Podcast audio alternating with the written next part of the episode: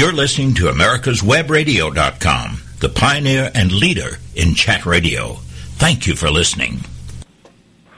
Good afternoon to everyone. Uh, thank you for joining me today. We are going to have a very interesting and very important program today.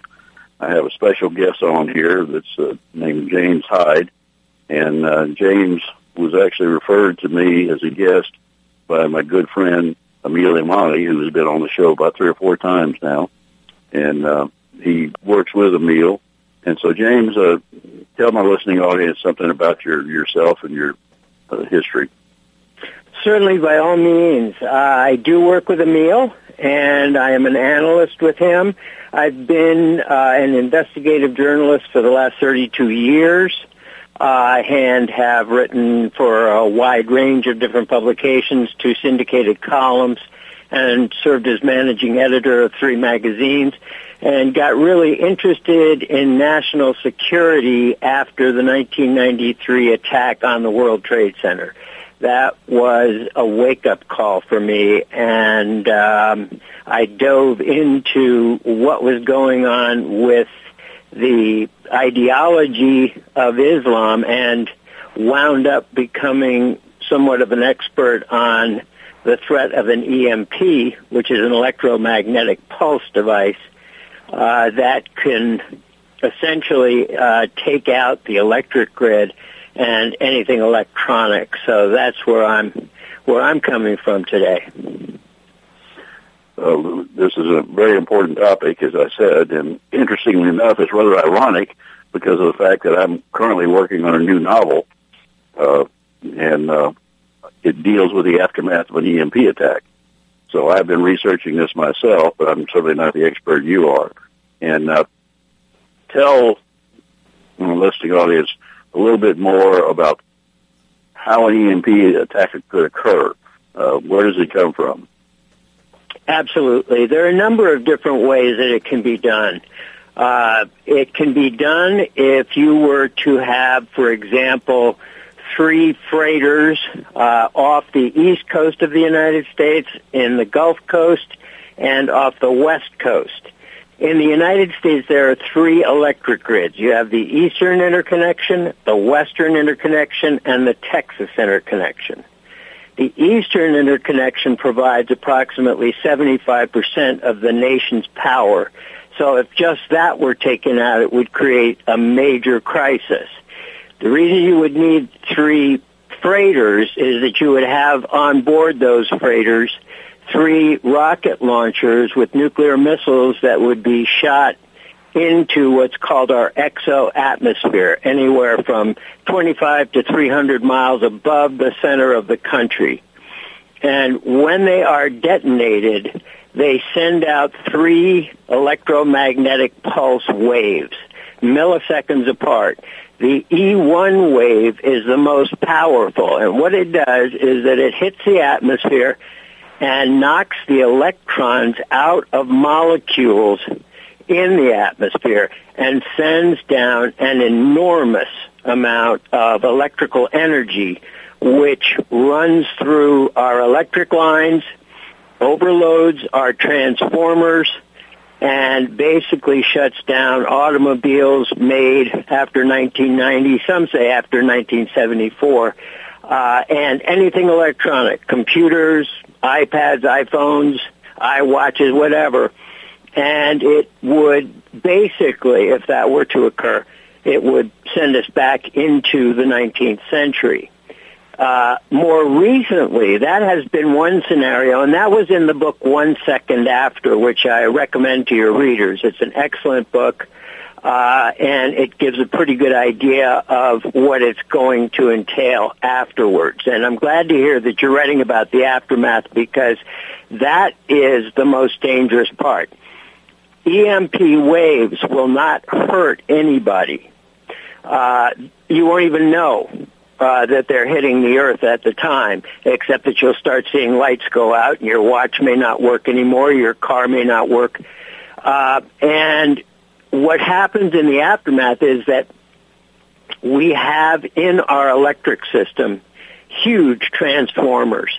They weigh 900 tons and they are in our substations. And the problem is that we have very few spare transformers and they are no longer manufactured in the United States. They are now manufactured in Germany and South Korea, which presents us with real, really serious problems because in addition to not being able to operate a vehicle, those particular transformers, when they arrive here, require a truck with at least 36 tires to get them to wherever they are needed. So if trucks aren't performing properly and you can't get gasoline because you need the gasoline pump to get it out, it would be very, very difficult to uh, replace our transformers. The electric charge would go through the electric lines, taking out everything, and then it would hit the transformers and it would either overload those or it would make them explode. They'd all have to be replaced.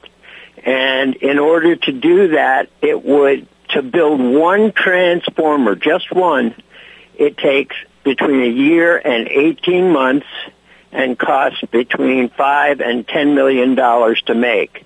And that doesn't include shipping them over here. So that's the great fear. The second way that we can be attacked is very relevant to what North Korea has just done.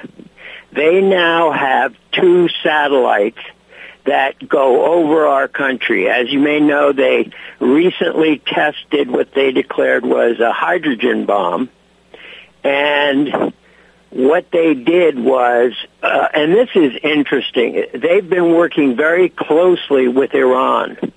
And it may well be that the device tested was actually built by Iran, which obviously cannot test their bombs in the Middle East because they'd be detected immediately. Uh, and we do know that there is a base where Iranian specialists have been placed in North Korea just south of the uh, China border. And the head of the Iranian uh, nuclear program is a man by the name of Mohsen Fakhrizadeh. And he has been present at all of the prior uh, nuclear tests that have been conducted in South Korea. What we suspect is happening is that they are moving equipment, their technology, et cetera, to this base where we're seeing a lot of buildings being built. Uh, and so they may be very closely coordinating with the North Koreans. While we tested the air using airplanes to go off the South Korea, uh, the North Korean coast to see whether or not it really was a hydrogen weapon. The first indications were that it was not, but further tests indicated that there was some evidence that it might be. What's important to understand is that what they're trying to build is not a nuclear weapon because they know that even if they fire nuclear weapons on us, they do not have anywhere enough to cause enough damage, and they know that we would bomb them back into the Stone Age if they did. However, if they are working on an EMP device, that particular device can be built as a hydrogen bomb, which has very low yield on the radioactive aspect, but very high yield on gamma rays. The ga- and they can put that in a satellite, fly it over the center of our country at 300 miles above the surface, and detonate it there. And that would be far more devastating than if they were to fire three nuclear weapons. Simply because uh, a hydrogen bomb is a thousand times uh, stronger than a regular nuclear bomb. So as a result, we're very nervous about what's going on. They've fired two of these satellites up there. We have tested them. They are not emitting any information. They're supposed to be Earth satellites, according to Kim Jong-un. And they are essentially boxes that weigh about 220 pounds. The good news is that while they got both into orbit, both of them are tumbling. They cannot be controlled. And in order to send an EMP device down, they would have to open the bottom of that box to detonate it to force the gamma rays down towards the center of the United States. If this were to happen, obviously everything gets taken out. I would expect too that part of the Canadian and Mexican grids would be taken out as well. And we would literally be in, in the worst possible case scenario.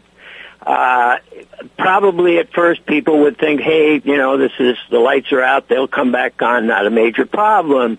However, uh, you would find that there would be, by the second day, a great deal of looting, people breaking into grocery stores, trying to take as much food as they can if they haven't prepared. Uh, and one of the major the, the major impact of this bottom line is that within a period of a year, the government estimates that we would lose 90% of our population if we were to suffer that kind of an EMP attack. Much of that would occur fairly early on.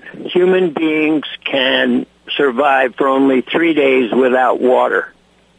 If you've ever had a hangover, you have some kind of an idea about how you'd be feeling on days two and three because alcohol causes dehydration and that's what makes you feel so poorly.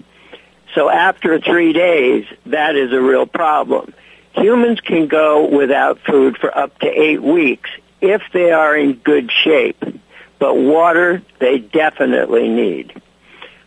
The real problem will be in the urban and suburban areas where gangs will form together and basically form mini armies and go from apartment building to apartment building looking to see whatever they can take by breaking into apartments, etc., and killing, raping, or pillaging in any way they want after a certain period of time.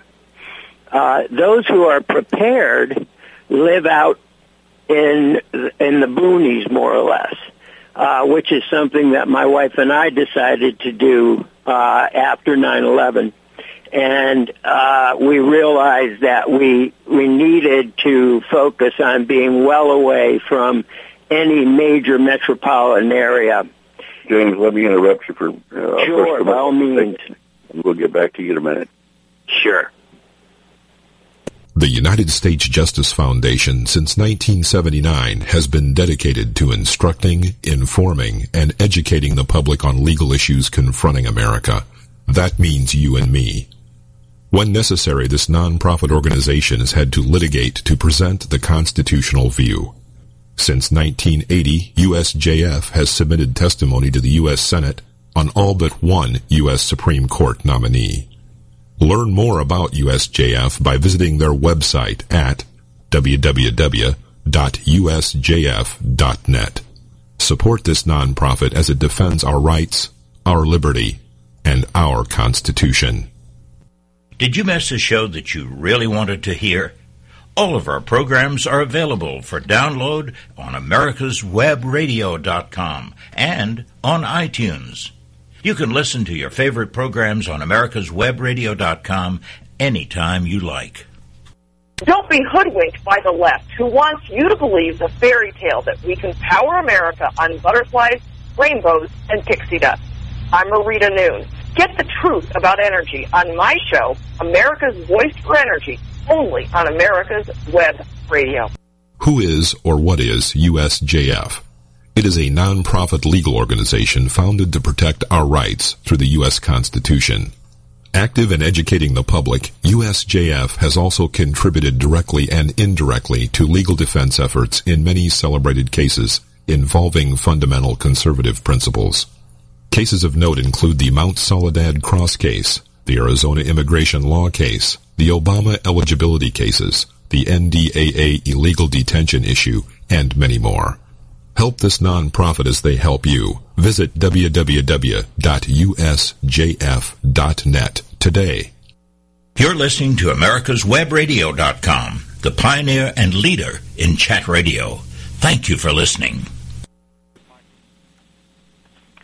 Welcome back, everybody.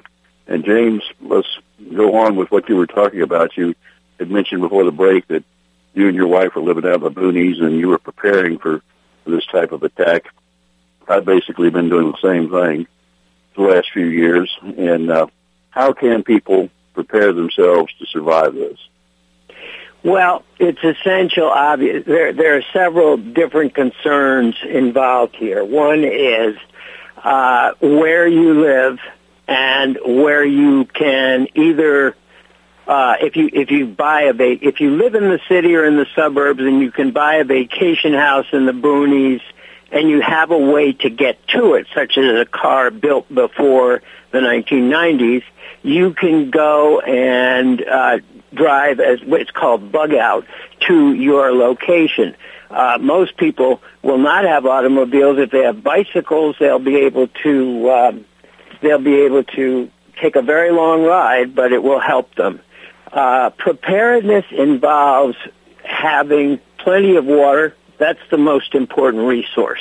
So you need to be able to capture water. You need to be able to uh, sterilize the water so that if you live near a stream, for example, and you want to drink out of it, it's a big mistake. You really need to boil your water uh, before you drink out of it because if you don't, you could get what's called giardia and other types of bacteria that may come from fecal matter upstream if an animal has been there or if there's an animal corpse in the river. And that will cause uh, very serious stomach problems that will further dehydrate you. So water is the most important thing you really want to look at. After that, uh, there are several different ways to go. One, you can spend a great deal of money to buy food that will last for 25 years. It's freeze dried. There are many sites out there that sell these. But if you want it for a family of four for a year, it's going to set you back about $25,000. Um, otherwise, what people can do to prepare is uh, use a system where they buy canned goods and put them in their house, but they check the dates on them. And if one is getting close to expiration, they should use it and then replace it. Canned goods are very good. People who know to can their, or, uh, yeah, who know to can their own foods or uh, do things like that. But that's very helpful. Smoked foods are excellent. If you can, if you live near an area where you can fish, you can smoke the fish, and that helps to to preserve it. Uh, you um, you should be armed. I think that's critically important. If with nothing else, at least a hunting rifle so that you can go out and if you have deer nearby or large game, you can uh, then hunt and and and take care of the meat, uh, smoke it to preserve it, uh, turn some of it into jerky and things of that nature. Other things you can do is to go to such places as Costco, where they sell five gallon buckets of uh, pre-prepared meals. All you need to do is add water, and they can be very good. Uh, we have purchased goods from uh, Mountain House and tested them out, and they are excellent. They're very, very good. They're very nutritious. They last a long time. You can find those at camping stores. You can find them at some gun shops. You can find them on the web, certainly. And uh, ordering those or going to Costco and buying them there makes a lot of sense. Uh, you want to remember that uh, how many people you have in your family. A lot of the advertising on the web will tell you this is a four month supply, but they don't tell you that that's for one person.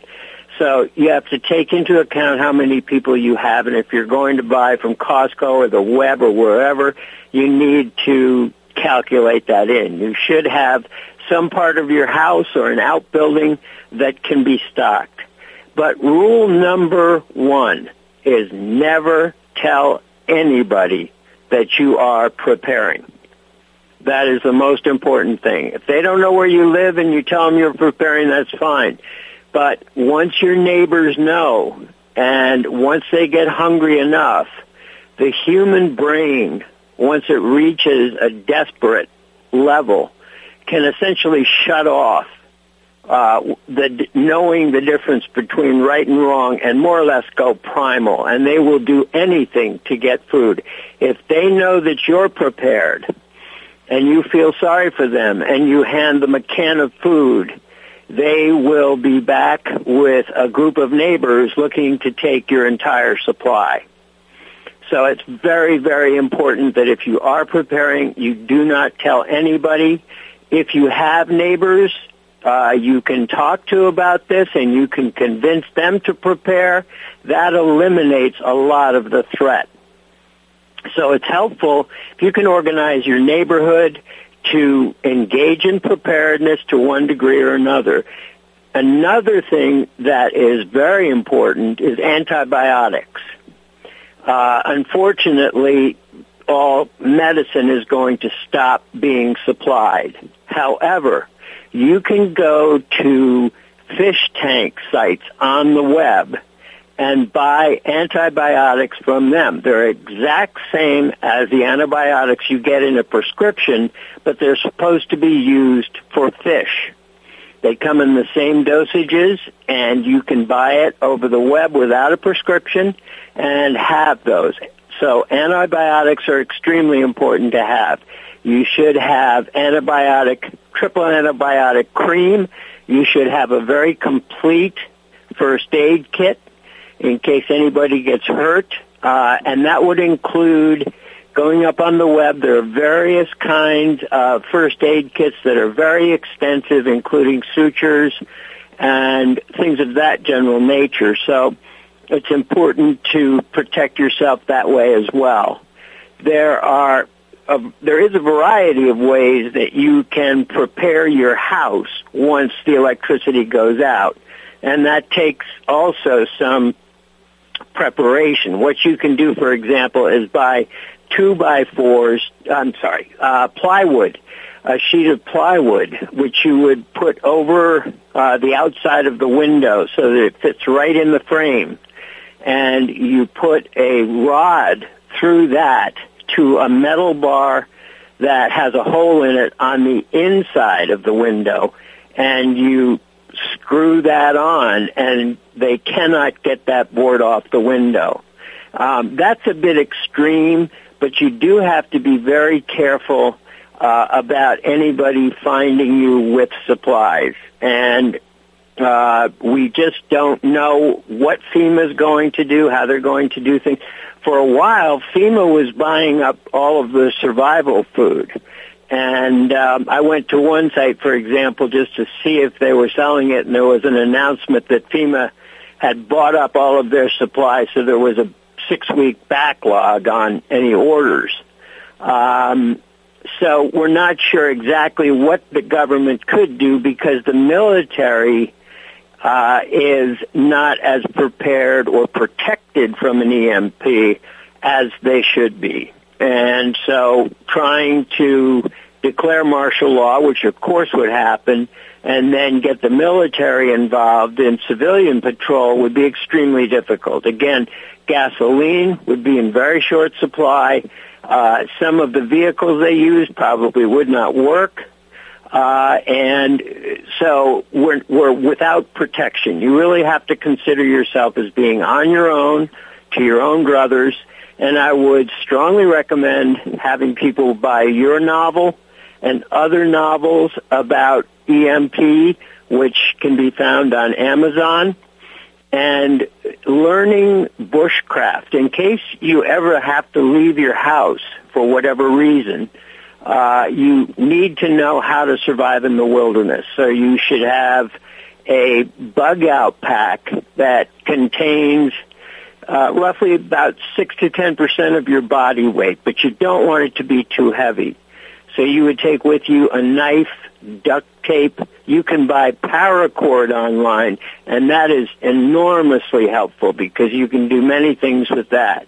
You can put tarps in there so you can set up tents, or you can have tents. If you live in a cold area, you should have a sleeping bag that is good to 40 below. If you live in Idaho, for example, or things of that general nature. So you need to double prepare.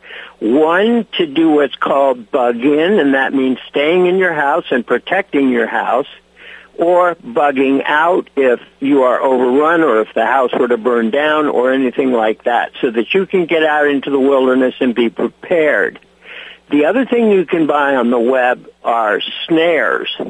Uh, and those, while illegal now, obviously would not be illegal if we had no access to anything else. So you can snare anything from a raccoon to a deer.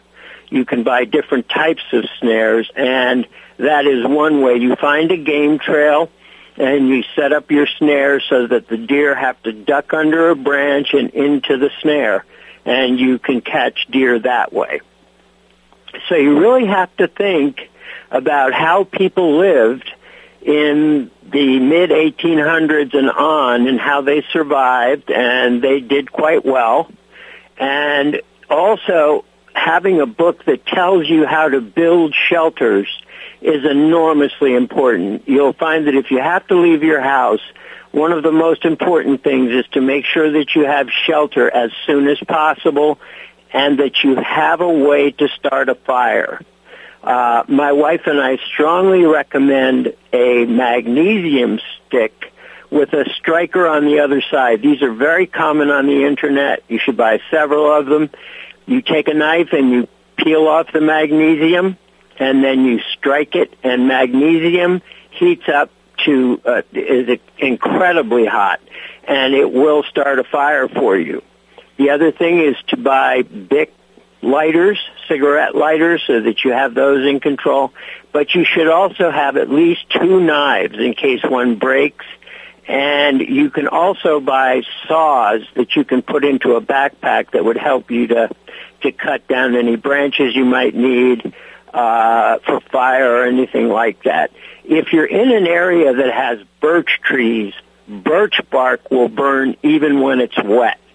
So you can use that as a basis under tinder to get a fire started and then slowly add sticks to that and then ultimately branches. And then you have a shelter.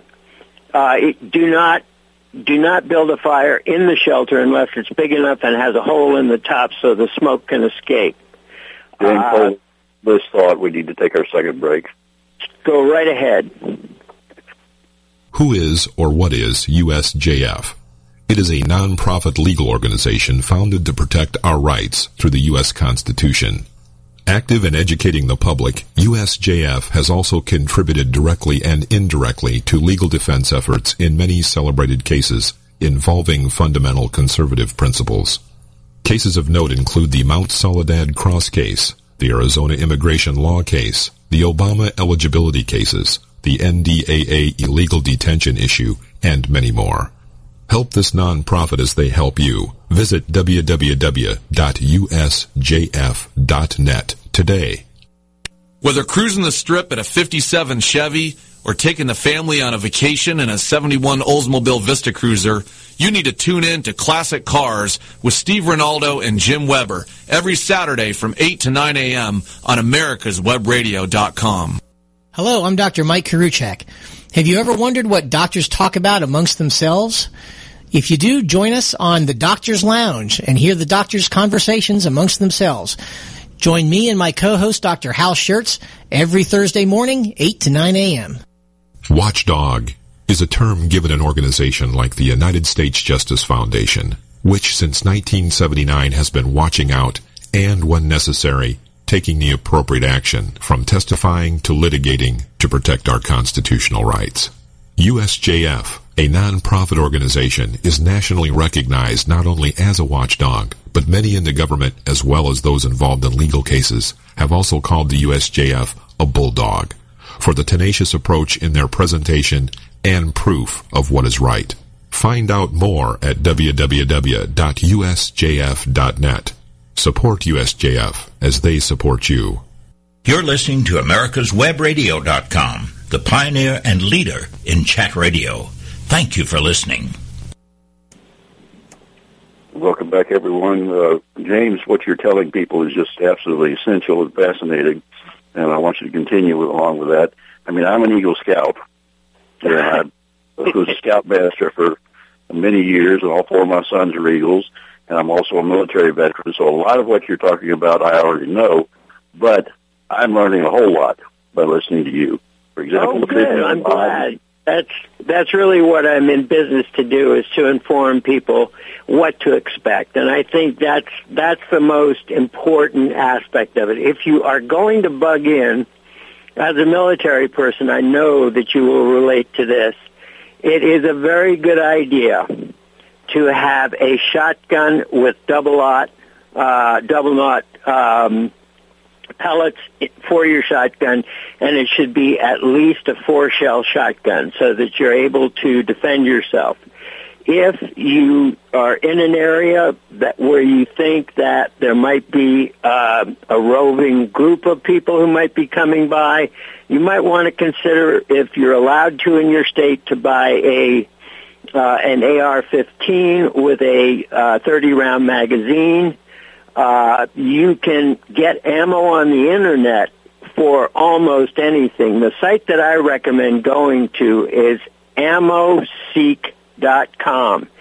You put in the uh, caliber you want, uh, what kind of gun it is, and what specifically you are looking for, and that site goes out and finds all of the sites out there that sell um, that sell ammunition and you can pick the price. It gives you prices down the side.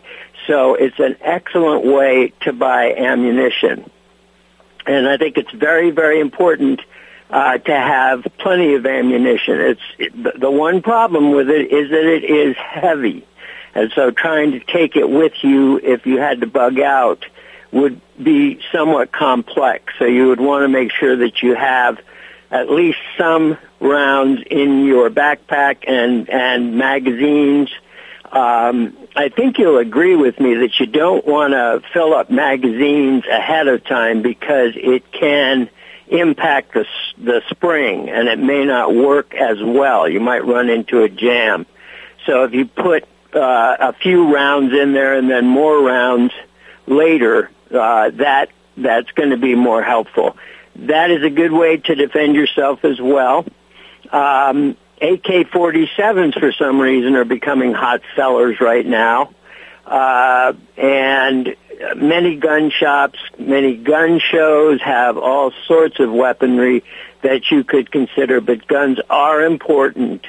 You should also have a combat knife, at least one. Um, you you can buy many of these from Kennesaw, which is an outfit I recommend. They have a wonderful website, and they sell really top-notch quality gear, as does Cabela's. They have uh, really, really good stuff, but it is a little bit more expensive. Now, one of the things I wanted to bring up that you don't hear uh, from people. I've read almost all the novels out there. I've listened to all the experts. And one of the things that you don't hear about, and it may be because they're afraid it's going to cause panic, is that nuclear power plants are as dependent on the, le- the electric grid as are we. And the Nuclear Regulatory Agency demands that each power plant keep a week supply of diesel on site for each generator.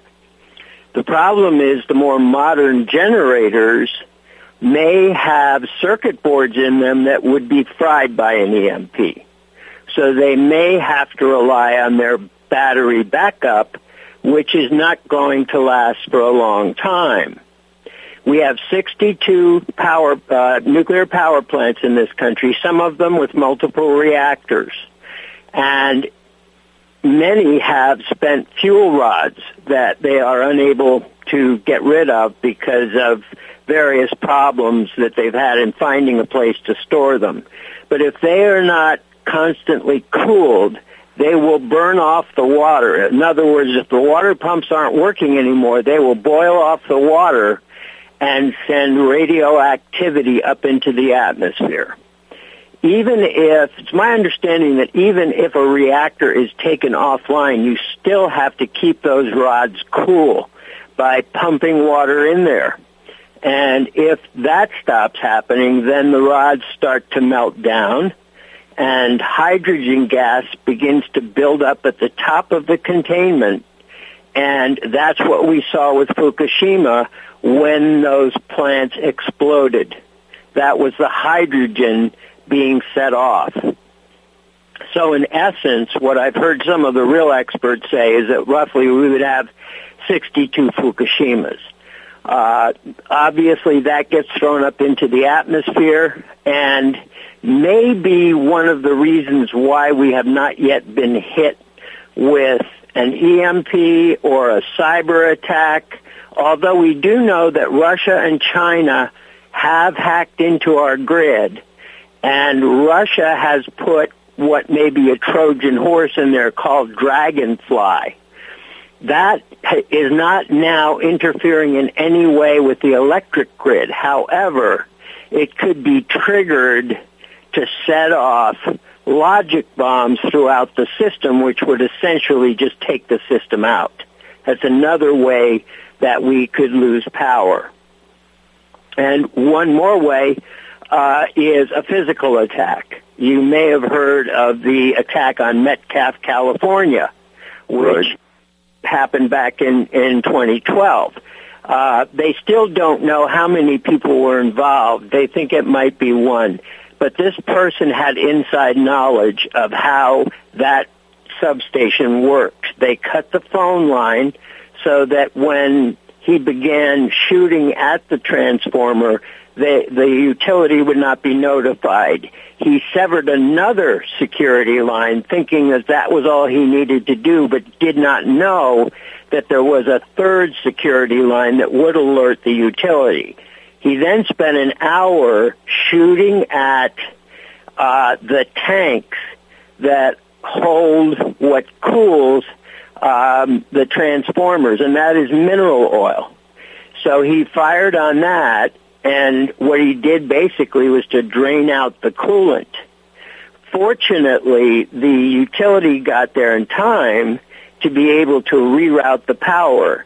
Had they not done that, then it is very likely that San Francisco and Silicon Valley would have been out of power for a month or more.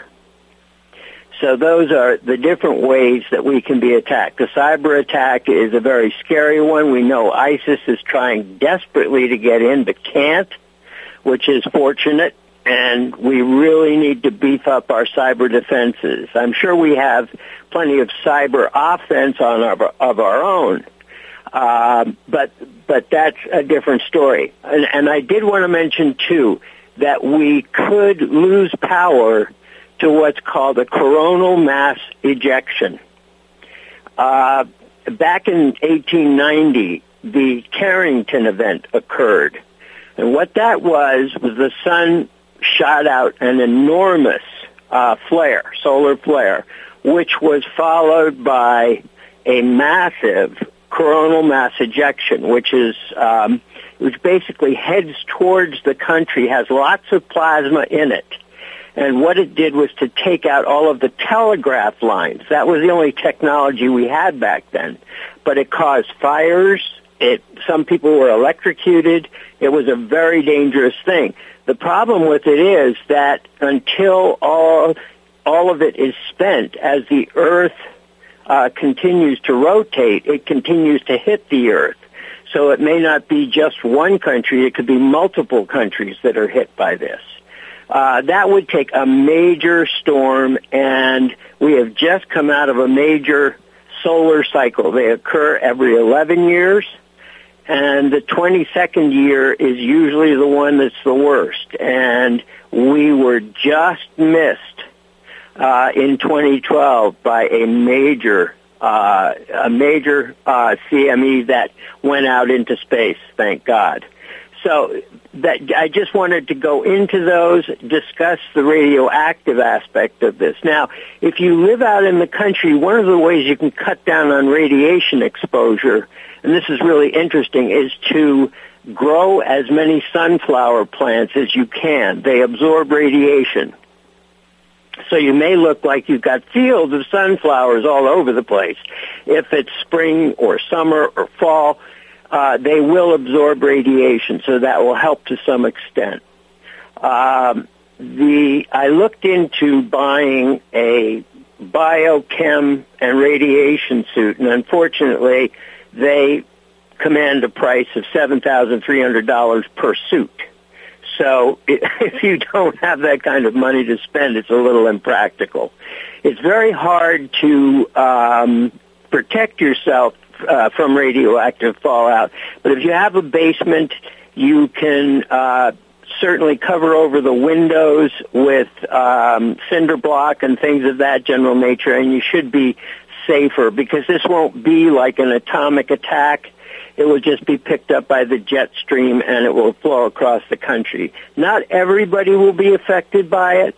Uh, if you don't live near a nuclear power plant, if you don't have one uh, within a couple of hundred miles, you should be okay.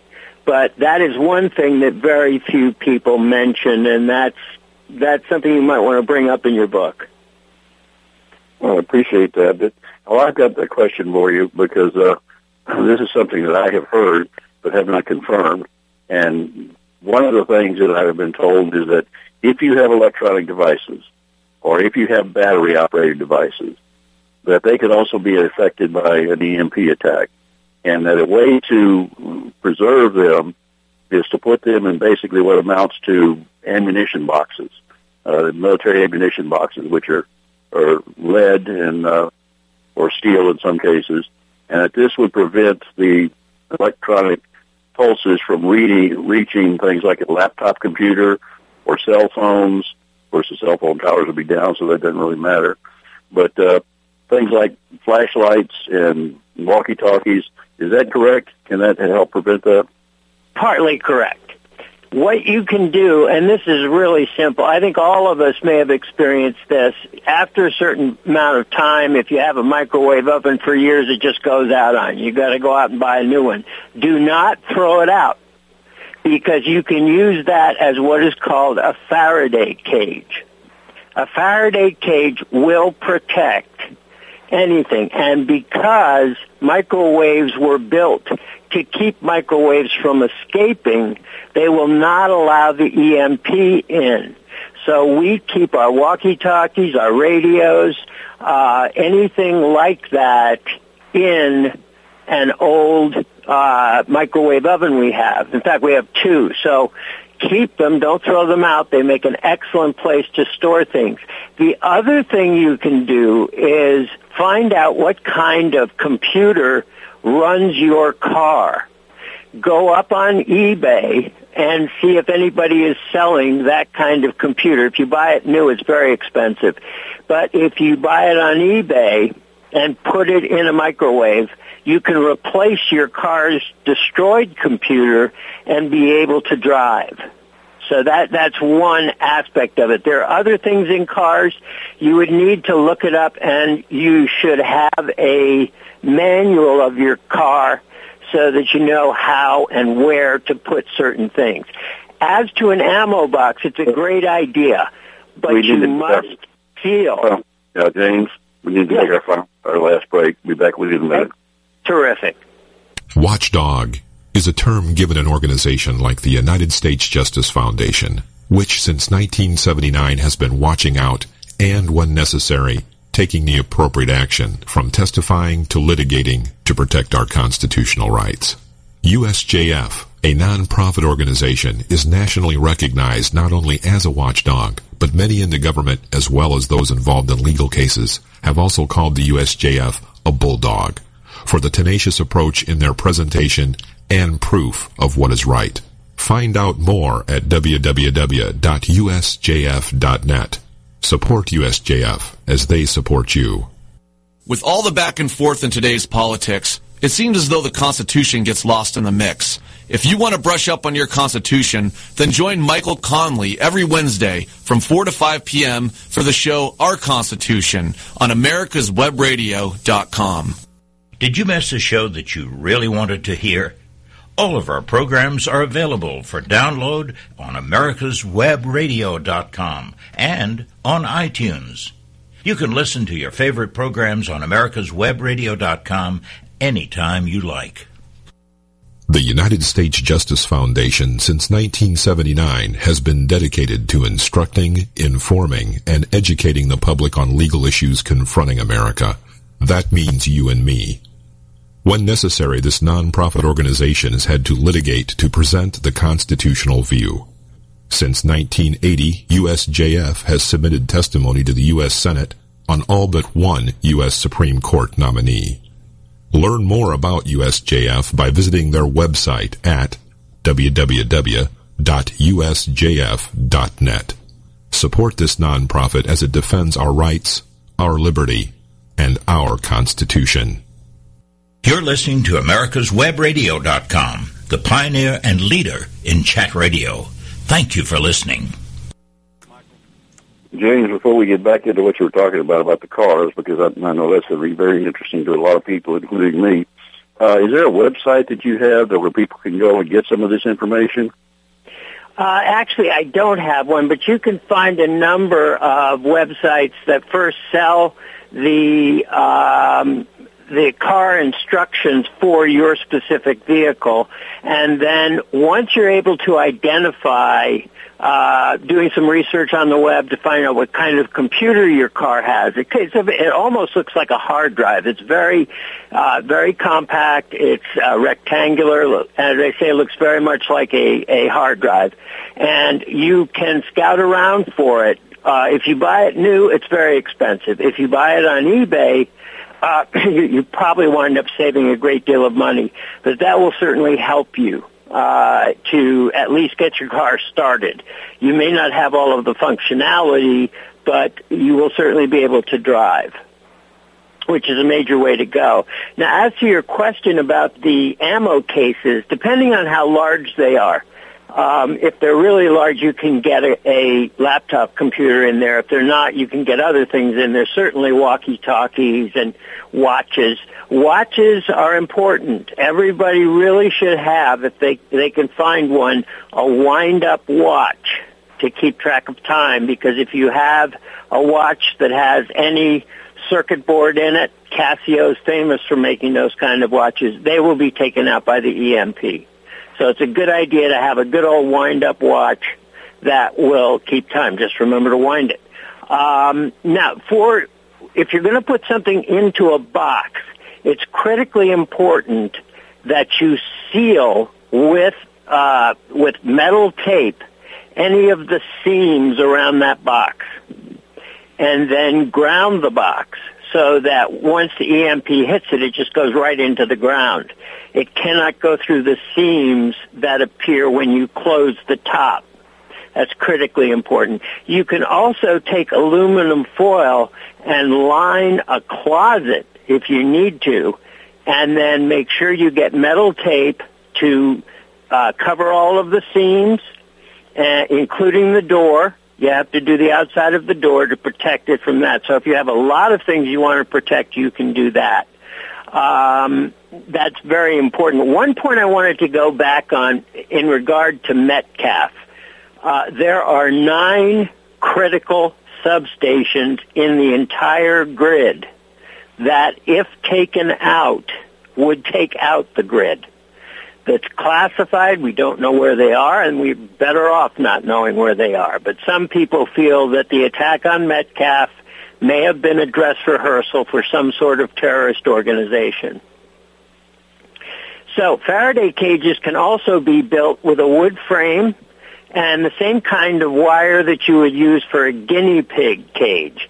What you need to do is take that wire, make sure it's it's secure and all, all of the edges are sealed with metal tape and you ground it And I've seen this actually done where somebody built this cage. They turned on a radio and then they sent a an EMP like wave into it and the radio continued to work. So there you can find these instructions on the web. You can buy books about how to build them and it's a very good idea to have one if you don't have any spare microwaves or if you need something bigger. Did you have any other questions? Well, you, uh, I know you've written a number of articles about this, uh, the EMP. In fact, uh, I just finished reading two of them that you co-authored with Amil. And I understand you've written a book. Have you written a book on this subject? And where, if so, where can Working people get Working on it? one now. Working on one now. Yeah, I actually have been for quite some time. Right now, I'm also uh, involved um, with helping out on a voluntary basis the EM, EMP task force and Homeland Security. Uh, and it, what's what's not really known is that the states, the states have the power if they want to, because we're not getting anything through Congress. We're having problems with uh, both FERC and NERC, which are agencies. NERC stands for North American Reliability Corporation, and they make the standards. FERC, which stands for Federal Energy Regulating Commission, is very restrictive in terms of what uh, Congress can mandate of the NERC uh, the, the NERC standards. And this is one of the reasons why it's been so difficult to get anything through Congress to to protect the grid. The actual cost of protecting the grid is almost nothing in the scheme of things. It's between 20 and 30 billion dollars. That sounds like a lot of money, but when you consider what President Obama just submitted for his budget at 1.4 trillion, it's a drop in the bucket and it is certainly worth the effort of doing it. To be able to protect our grid would be enormously helpful. Um, but states can do it too. Governors have the power to work with utilities and do their best to protect their states by uh, work, getting those grids taken care of, and they will not be impacted by a nationwide uh, gr- grid attack. Well, yeah, I understand that Texas is, uh, uh, we have a grid of our own here. I don't know how vulnerable it is, but at least we, we do have it. I know some, something that people have been asking me on occasion is if we have an EMP attack, can we recover from it? Or will it essentially throw us back into the dark ages for uh, not just months, but years and, and maybe permanently? It could it it, it would run the gamut. Uh, if we were to have a full grid failure, it would it would be uh, more likely years because of trying to replace the transformers. As I said, we have very few uh, in reserve, and those are probably being held for the nine most vulner- um, uh, vulnerable substations. Uh, so getting new ones here from Germany and South Korea, it takes at least a year to 18 months to make one. So you can see what we're up against. And I think people should prepare for the long haul. Uh, buy seeds, buy lots of seeds to grow your own gardens. That's critically important. You want to be able to do that. You want to be able to have fencing around it so wildlife can't get in and eat your uh, lettuce and what have you. Also, my wife and I strongly recommend buying beans at the supermarket, not canned beans in plastic bags. Uh, they're dried. The kidney beans, all of those kinds of beans can be turned into soup. They're highly nutritious. They have a lot of protein and are very good for you. Also, oatmeal is very, very good for you and very filling, uh, as are chia seeds. You may have seen the commercials on TV with the chia pet, uh, where people would smear on the seeds and it would grow on the outline of the porcelain. Um, I eat on average two tablespoons of chia seeds a day with oatmeal. And it is so nourishing. What happens, those are very small seeds. If you were in a real jam and all you had was chia seeds, you could eat two tablespoons of those and find yourself well nourished. Uh, so we recommend chia seeds. You can buy those um, on the web as well. And what I can do is submit uh, a bunch of websites for you. We have so many. I'd be happy to send them to you by email, and you might be able to share those um, later. But um, we well, I have appreciate that. so many. We're, we're going to have to wrap it up here in a minute, and uh, I want to thank you for being on. And believe me, I'm going to have you back on because I can see that this is going to generate a lot of in, interest around the country. And to the listeners out there, if you go to America's Web Radio, as of tomorrow, this show, as all of them are, will be archived. And you can send a link to the show. It's our, the show's name is Our Constitution. And, uh, you can also go to my website at www.michaelconnolly.jigsy.com and find the link there. Send this out to your friends and neighbors. Have them listen to this show because this is some of the most important information. And I've been doing this now for four or five years. This is some of the most important information that I have been able to put out. And James, I want to thank you very much for being on. And I look forward to having you back again if you, you don't mind. Not at all. It has been a real pleasure and an honor. Thank you so much, Michael. So take care, James. Thank you. Same to you. Bye bye. You're listening to America'sWebRadio.com, the pioneer and leader in chat radio. Thank you for listening. Watchdog